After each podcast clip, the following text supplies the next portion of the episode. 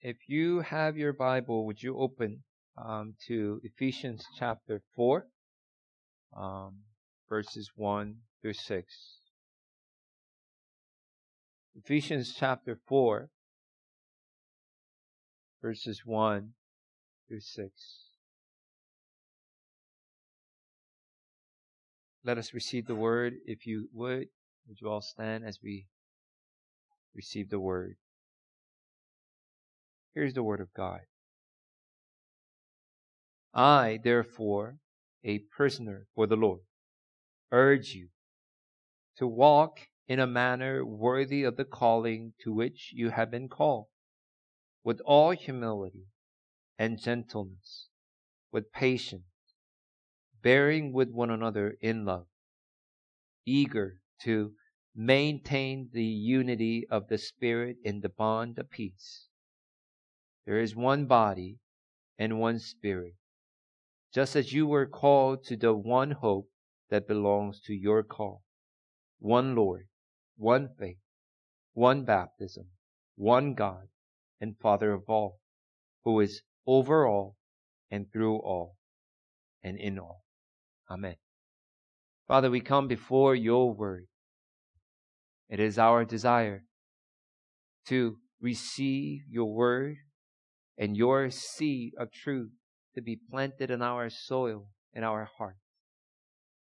And we desire that your word will disciple us. Your word will teach us, correct us, encourage us, and helps us to, to get up on our feet, to live our lives, the lives that we are meant to live. So, Father, we ask for your Spirit. Be here, be present as you promised. Work through your servant to de- deliver your message and work in their, your people's heart, with humility, with obedience.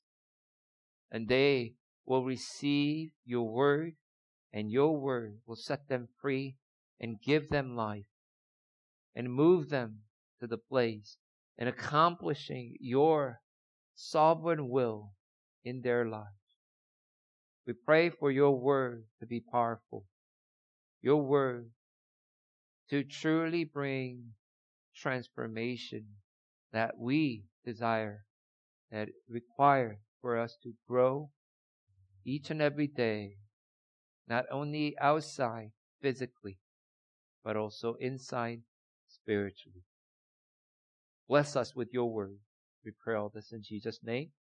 Amen. You may be seated. So, folks, we are at the halfway point in the book of Ephesians. So we um, took some time and we studied through the first three chapters. And we're now entering into the second half of this book. And up to this point and through first three chapters, what Paul did was to explain Christian doctrines. And you see doctrines such as doctrine of predestination, doctrine of election, doctrine of adoption, doctrine of redemption, doctrine of salvation, the doctrine of the Holy Spirit, the work that he does, a doctrine of rebirth, regeneration, doctrine of church. Is predominantly mainly in the forefront as well. How God worked through his son, Jesus Christ, bringing, joining people together in his son, Jesus Christ, together. Now, these are the doctrines. These are the proper theological sound foundation that they need to be on. So Paul reminded the Ephesians what they must understand and what they stand on and establish and build upon. So that's first three chapters. Very theologically oriented. And then he goes on in chapter four. And immediately he goes on and he says, therefore, I, Paul, a prisoner for the Lord, urge you to walk in a manner worthy of the calling to which you have been called. So what Paul is essentially saying here is that now that you know these important doctrines in the Bible, what God has done to move heaven and earth, to send his son to die on a cross for you to be saved and redeemed and have this life of eternity. Now that you understand these important doctrines, now that you understand how you became Christ's followers, his disciples, now that you know who you are in Jesus Christ and what you have in your possession, he says, therefore, now that you know, walk, live in a way, in a manner that the Lord deserves from you. Now, before we get into this manner of life, I, I think it was interesting to see this phrase. Isn't it interesting to see a phrase that Paul himself refers to his current predicament that he was in? And he, he calls himself a prisoner for the Lord. Now, why does he do this? He already actually used this phrase in, in chapter three, verse one. He called himself a prisoner of the Lord. But he does this again here. What's the intention? What's the purpose behind inserting this phrase in the juncture that we are on? Does he want them to feel, I don't know, guilty, sorry for where, you know, what Paul is going through in prison? What's his motivation to referring himself as a prisoner for the Lord? Is he seeking pity, seeking sympathy? But in earlier chapter, chapter three, verse thirteen, he, he assures them, he asks them, in fact, not to be disappointed, not to be discouraged by his imprisonment. Few verses earlier, in fact. And then here is chapter four, verse one, and all of a sudden, he already asked them to not to be disappointed, not to be discouraged, yet he brings it up again. I'm a prisoner for the Lord. And why is he doing this? Why is he mentioning about this, his current status, real predicament that he was in? And more and more I see in the context, I, I feel he has done this purposely, and he purposely included the reality of his condition in order to remind them. I think he has done this, inserted that phrase in, in hope of reminding them that the life that they are supposed to live, this life that is worthy of the calling through Jesus Christ, will come with a cost. It's costly. There's a price. Christian walk, Christian life that is worthy of the gospel, worthy of his death and his resurrection, is not walk in the park. It's not always smooth sail. It's not always about grace and blessing and prosperity. Paul's reminding the Ephesians there's a price to pay.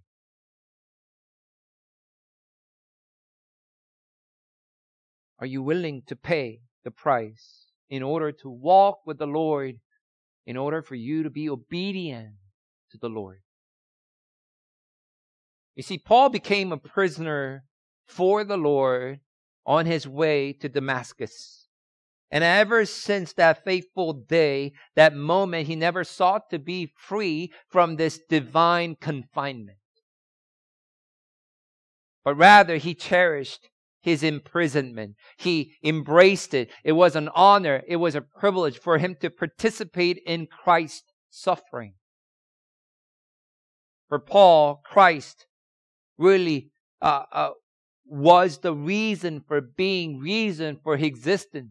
He sees the world, he sees the people through the eyes of the Lord rather than what he wants to see, what he wants to accomplish. Christ was his motivation. Christ was his standard. Christ was his vision for everything he did. And everything he was, everything he did was all for his Lord. And he encapsulates that with that phrase, I'm a prisoner for the Lord. I, Paul, an apostle, a prisoner for the Lord, I urge you. I urge you. That's the purpose. He is doing this to urge them. Now, that's the word E S V used, urge. But if you look at other translation, mainly New American Standard Bible, which is a very literal translation of English translation we've got, uh, N A S B would use implore instead of urge. Implore. And to me, implore has more of that intensity, deeper, uh, a stronger pleading. That's what literally implore means, right? Begging someone earnestly and desperately uh, for that person to do something. You're imploring, you're pleading. It, it carries that intense feelings, the strong desire. This is not a simple suggestion. This is not simple request, but a plea. He's not merely making suggestions to the Ephesians. Take it or leave it. Oh, if you can, do this. No, he's pleading for them to receive God's calling as he does. For them to see God's calling as he sees. I implore you. I urge you. And his attitude here is such that he will not rest until the people in Ephesus, all of them, would walk in a manner worthy of his calling. And I, I think we need to understand Paul's desperation. Do you understand who you are? Do you really understand what Bible has been talking about? The story of salvation, what God has done with his one and only Son, what he went through, and where you were and where you are through Jesus Christ, and in Jesus Christ, what kind of life and worth that you have. Do you understand this? Then I implore you, I'm begging you, with all that I have, for you to see and understand what kind of life that you need to live as a person who received his death and resurrection.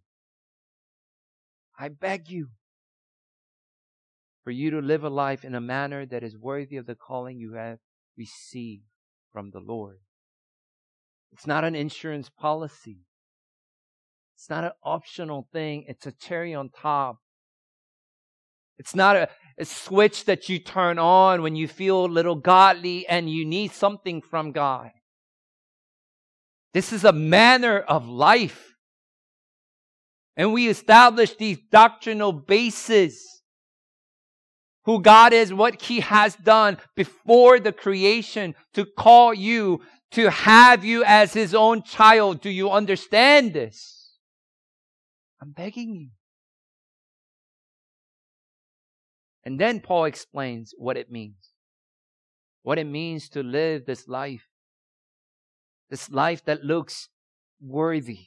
We will never be worthy. We will never reach that point.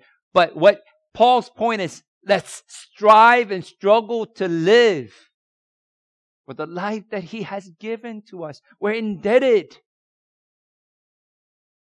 And he will list in verses two and three, four items, four character traits that the people who strive, struggle to live a life that is worthy for the Lord, worthy of the calling that they receive, for these people to cultivate in their lives. What they need to practice as they live such life. Traits that must be present. The first item that he goes, the, that he lists is humility. First item. Believers, people in Jesus Christ must cultivate humility. You've got to practice humility. Humility is that is the first and the most foundational Christian virtue. It begins there. But interesting thing about humility in this context, as Paul was addressing Ephesians, neither the Romans or nor the Greeks have They don't even have a word to describe humility. Such word does not exist. The concept, the idea of being humble is so foreign to the Romans and to the Greeks that they didn't even create a word. It's just absurd. It's abhorring. The idea of being weak. So you mean that I need to, you know, we need to teach others, encourage one another to be humble, to be weak, and I need to teach my children, raise them up to know what it means to be humble in humility. Uh-uh. That's not the idea of Romans or Greeks. They didn't believe in humility because that is weakness. But on the other hand, for Christians, you and I cannot even begin to understand the gospel without humility. You don't come to the realization of your depravity, your eternal depravity, how sinful, how otherwise would forever be damned without Jesus Christ. You don't understand that without humility. You don't even see and recognize your sinful nature in need of Savior each and every day without humility. You can't praise God. We gather here to worship God. You can't worship God truthfully, wholeheartedly without humility as you humble yourself. You are God and I am not. You can't begin to open your heart to the Word and receive the Word as God's spoken Word right now without humility. It's a central Christian virtue. Paul described the model of humility in our Lord Jesus Christ in Philippians chapter two, how he emptied himself. How he emptied himself. He came to this world as God's one and only Son, right? The Son of God. Yet he was born in a stable. Yet he was born to a peasant family. He owned no property. He died as a common criminal. And finally, he died. He was buried in a borrowed tomb. And if that is how your Lord lived and died on this earth, Paul's point is simple. How much more should we do the same as his disciples? As his follower. Folks, we agree humility is a virtue as Christians we must seek. We agree. We need to seek humility in our lives. But the moment you claim to have humility, that's when the problem occurs. The moment you feel that you have some resemblance of humility, that's when the pride takes over. And pride, I tell you, is a dangerous thing for Christians. I believe the first sin was pride. The original sin of Adam and Eve, when you think about it, at the core issue, it stemmed out of pride. Why? Because they trusted in their own logic, trusted in their own understanding. And it sounds good, it looks good, and then they will take an action above God, above His Word. Pride. And ever since then, every sin we commit in some ways or other, another is an extension of pride. And we are, to be honest, and we will always be in a battle with pride in ourselves as Christians. And we're constantly tempted to be proud of our abilities, be proud of our achievement, our uh, education, our possession, our status, our appearance, our power, even our spouse and children. Uh, we're proud of the things that we have and we accomplish even as Christians. We're even proud of our biblical knowledge. We're proud of our religious achievement, even in our church. Pride. And Paul says, I want you to walk, I plead you, I beg you to walk in a manner that is worthy of Christ. is called. The first item that you need to have, you gotta be humble. Have humility. Empty yourselves. The second item Paul mentions here is gentleness. That's what we need to practice. Gotta cultivate gentleness. Now, this gentleness, in fact, is a product of humility. Without humility, you can't be gentle. And this gentleness, uh, the biblical word for gentle is meek. When we study the Sermon on the Mount, when we went through uh, the list of the Beatitudes, remember that? Early part of the pandemic, we went through that book. Now, Jesus said in Matthew chapter five, verse three, the third item on the list, blessed are the meek, he said. Blessed are the meek. Now, this word meek is gentleness, meekness to the point that you will voluntarily, willingly rank yourself under someone. That's meekness. You're a major, you're going to You're a colonel, you will rank yourself under a private. You're going to do that voluntarily and willingly. This word meekness, another uh, usage that in, in the Greek setting was to describe animals that had been domesticated. It means that these animals learn to accept the control of their masters and they do what they tell them to do.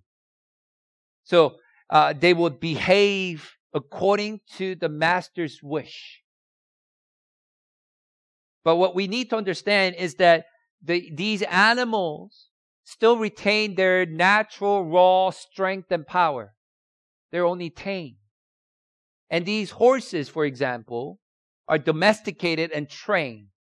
And they run just as fast as other untamed wild horses. But the difference right now, it, it runs when and where the master tells us to run. That's the difference. There's nothing different about it. But now it is tame, control. The power is there, strength is there, but it is under control. For us to be meek and gentle is ultimately we are under the control of God, under the control of the Holy Spirit. We retain this strength, the power that raised Jesus Christ. But that power is under the control of the Holy Spirit. And the biblical meekness, this gentleness is a power that God would use according to His will. Therefore, we are gentle. And you see how this gentleness is a product of the humility. The third item that we need to practice is patience. We got to cultivate patience. And once again, this is a product of humility and meekness. Without it, this patience do not come out. Now, I, for one, to tell you, it's, it takes long time to learn patience. It's one of the harder virtues to learn because mainly you got to work on your humility. You got to work on your gentleness. Without it, patience won't come. Now, in all things that you do, it requires patience. If you want to be good at something, you got to be patient. You got to work at it, and you have to wait. Right? I, I planted a few trees, fruit trees, in my backyard. And I did research, and I picked a spot, and I lovingly planted this tree. It's tiny. But when you buy these trees from box, big box stores, or order online and pick it up from Costco or whatever, it comes with a box. It comes with a picture. And those pictures are not tiny, you know, bare, you know, tree, but vibrant with fruits on those trees. And when you buy them, you buy for that reason. And I told Christina the, the, the real harvest we will ever have from these trees that I planted this year will be when, you know, Grace will be in high school. It will take two to three years or more for you to have meaningful harvest. You saw the picture, what they promised this tree will grow to be. But yet you require, you need to be patient, work at it, cultivate it. Now, the literal meaning, biblical meaning of patience is long suffering. It, that's literal translation of patience. You suffer for a long, long time. That's patience.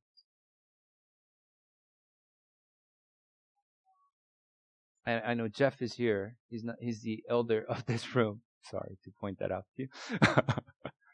But as you live, one thing I realize is that there's no other way for you to learn patience other than, other than going through these long, painful period process for you to really learn patience.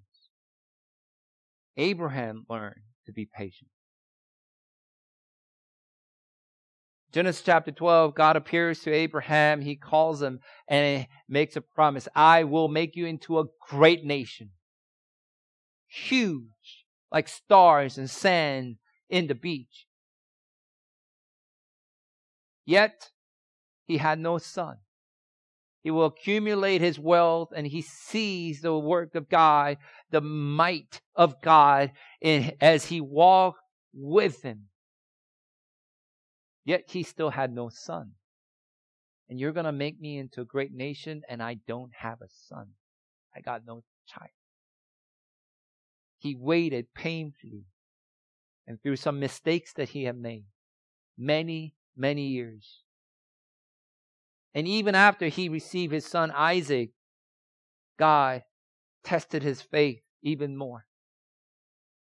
Hebrews chapter six verse fifteen says this, and thus Abraham, therefore Abraham, having patiently waited, obtained the promise. He waited and he received the promise. A few chapters later, when you see uh, in chapter eleven, when you see great men and women of faith in that hall of faith in chapter eleven, look at those names. And all those uh, men and women of great faith, when you recount some of those stories, who they are and what they have gone through, you must realize that this great faith that they have was accompanied by their willingness to wait for the Lord. Patiently wait for the Lord, for His will to be done according to His plan at His time. These people waited. Patient. Was it pleasant and fun for them to really watch their tree? Nothing ever happens.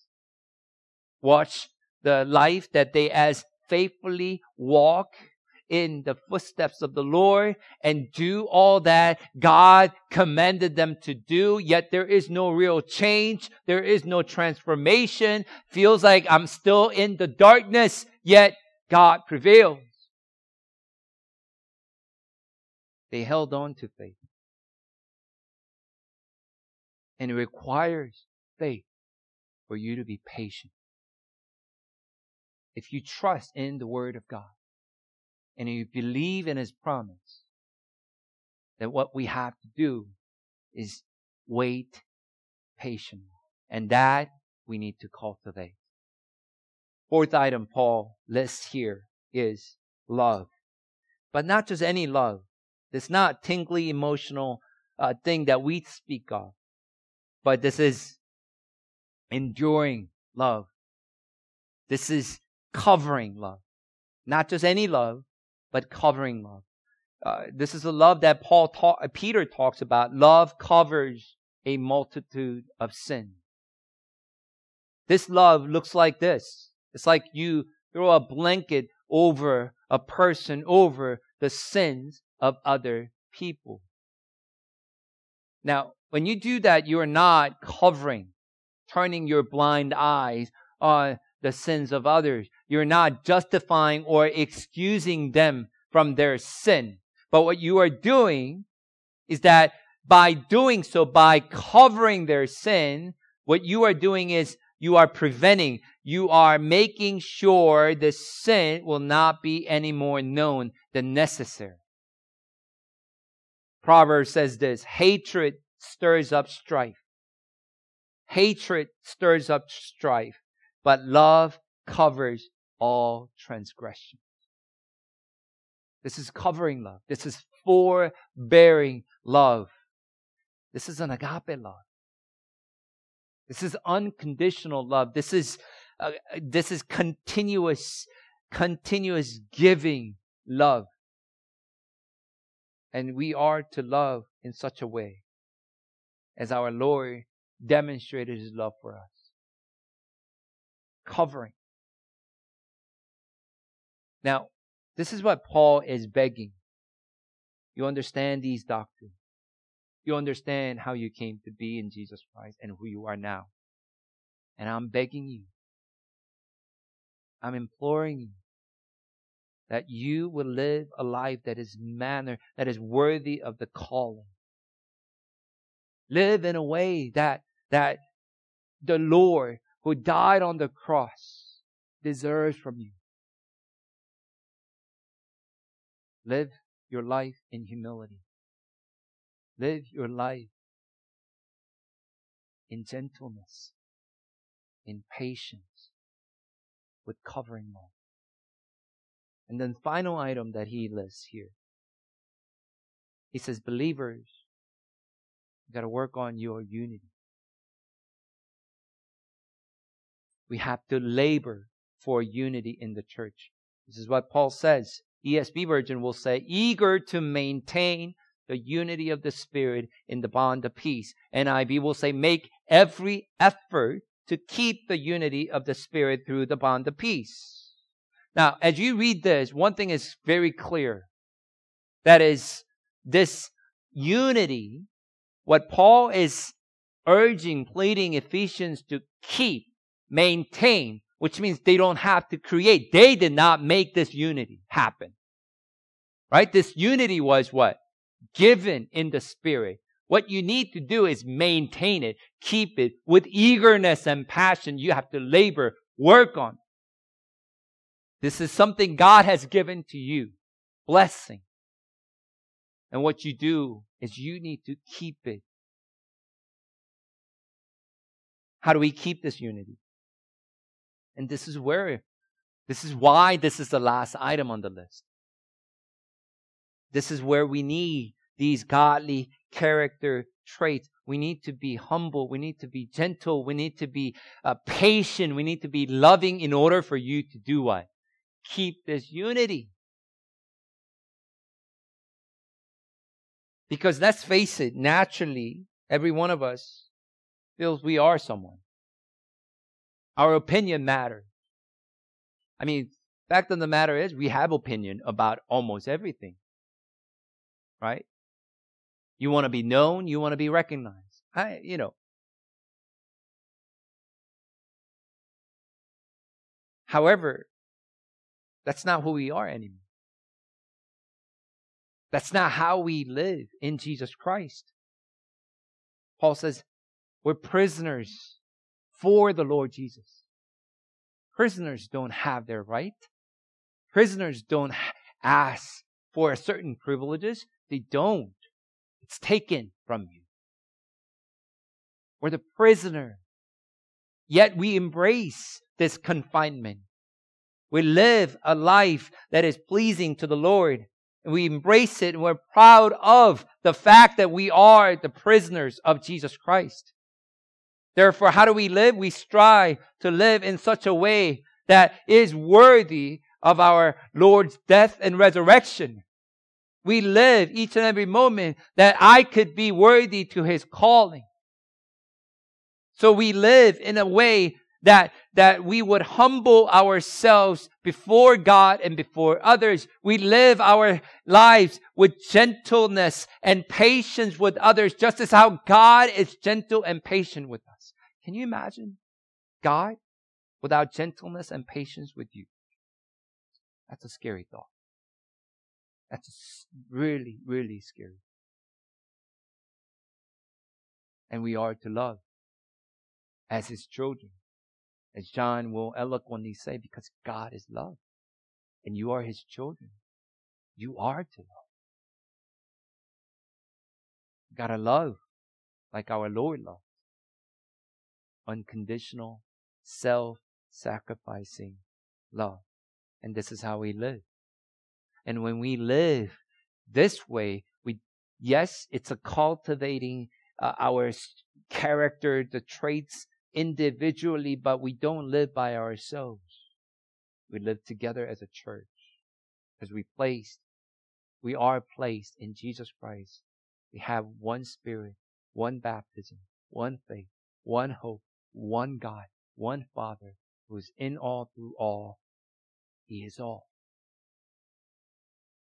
We live in this body, and therefore it is our duty and responsibility to make every effort, to be eager to maintain, keep this unity that was given to us. Amen? And we can't do that without humility. I'm better than you. We can't do this without being gentle, putting ourselves in their shoes,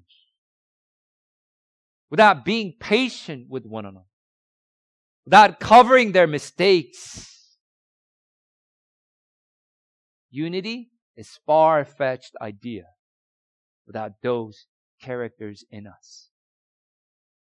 And this is what he lists as a people who is in Jesus Christ, living a life that is worthy of the calling we have received.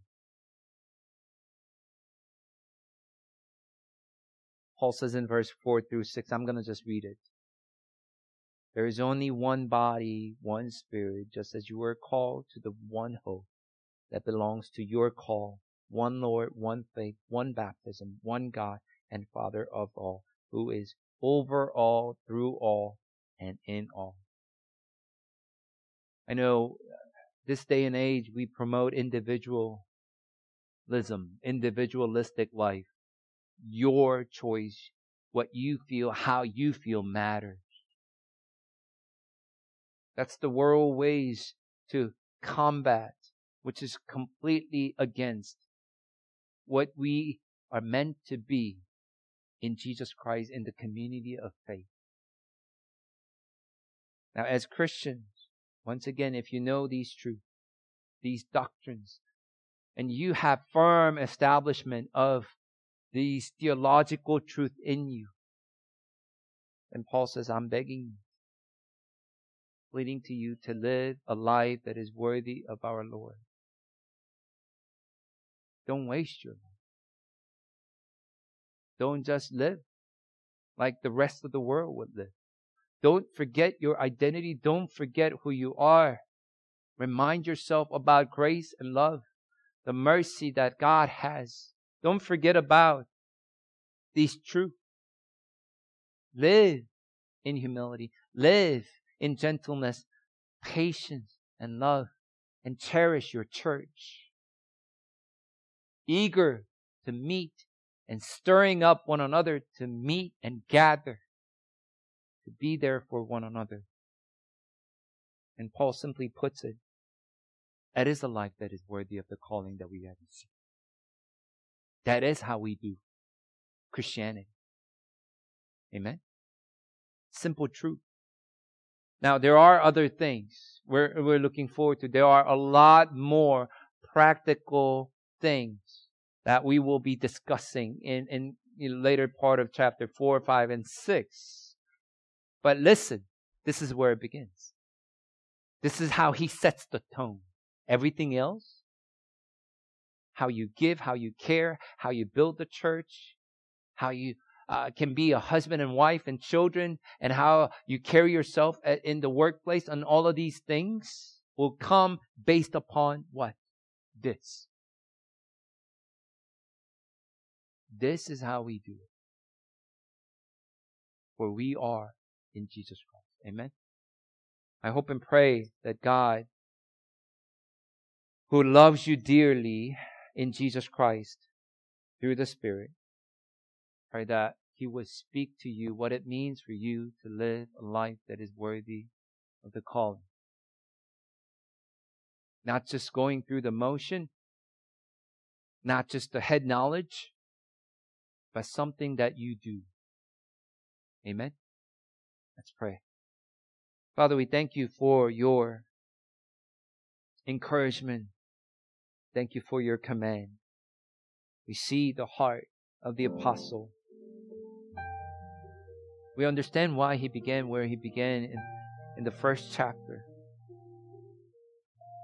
How he uh, penned out this grand scheme of God's salvation and explained all things that God has done through His Son, Jesus Christ, and explaining the condition of ourselves with or without Jesus Christ, and what the church is and meant to be.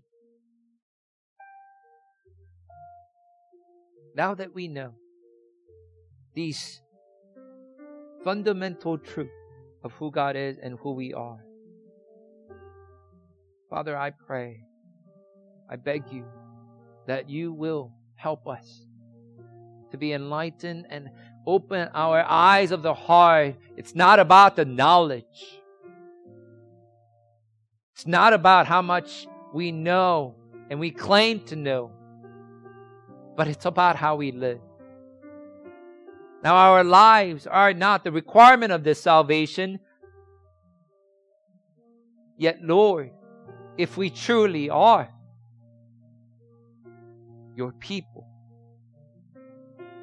if we are truly thankful and indebted, and we see ourselves holy unto you in Jesus Christ, confined, gladly, willingly, it is our joy and blessing to sing about being in Jesus Christ.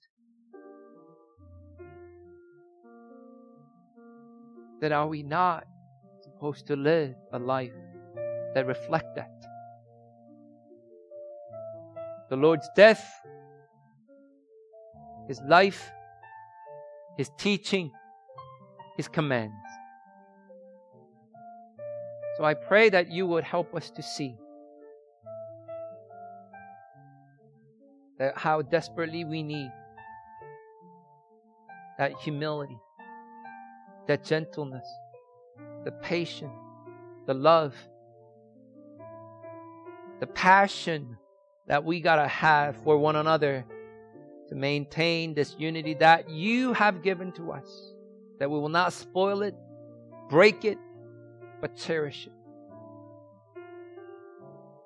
May the Spirit of God who lives in us helps us to mature and grow in these character traits. For all for your glory. God, who is over all things, through all things, in all things, we turn to you, Father. This is our desire. So, Lord, help us. May you be glorified and magnified through all that we are, all that we do, all that we say. This is our desire. Bless your people, Lord. Go with them, go before them. May this truth, this command, be reality of our daily lives. We thank you. We praise you. In Jesus' name I pray. Amen.